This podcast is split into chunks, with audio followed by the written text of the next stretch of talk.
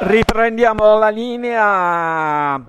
Un quasi gol non visto certamente su azione di calcio d'angolo battuto da Chirico eh, fanno proseguire sia gli assistenti che l'arbitro. La svista sembra che il portiere Marcone, che aveva sbagliato, riesce, eh, non riesce ad acciuffare il pallone finito oltre la linea di porta, ma comunque questo non viene visto e pertanto il risultato è ancora fermo sull'1-0. Crotone Avellino dallo Scida, di nuovo linea allo studio.